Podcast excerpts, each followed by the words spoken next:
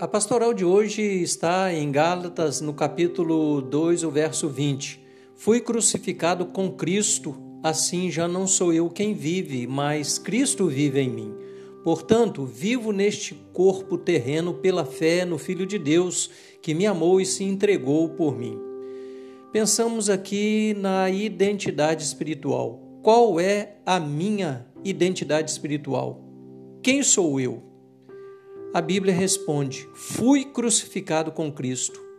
Quando recebi a Cristo como meu Salvador, eu passei então a ter essa identidade. Fui crucificado com Cristo.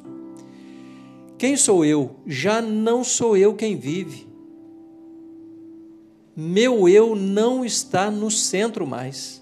Mas quem está então? Aí vem a outra parte da identidade. Cristo vive em mim. Ele é meu Senhor, não apenas de nome, mas de comando na minha vida, Senhor, comandante, aquele que eu consulto, aquele que eu obedeço. Quem sou eu? Vivo neste corpo terreno pela fé no Filho de Deus que me amou e se entregou por mim. Aí eu posso caminhar neste tempo com a minha identidade espiritual. Senhor, muito obrigado. Que a boa mão do Senhor Seja, ó Deus, sobre as nossas vidas nesta hora, Pai, em que nós nos voltamos para o Senhor e para a tua palavra. Queremos ter de fato, verdadeiramente, realmente, a tua identidade na nossa vida.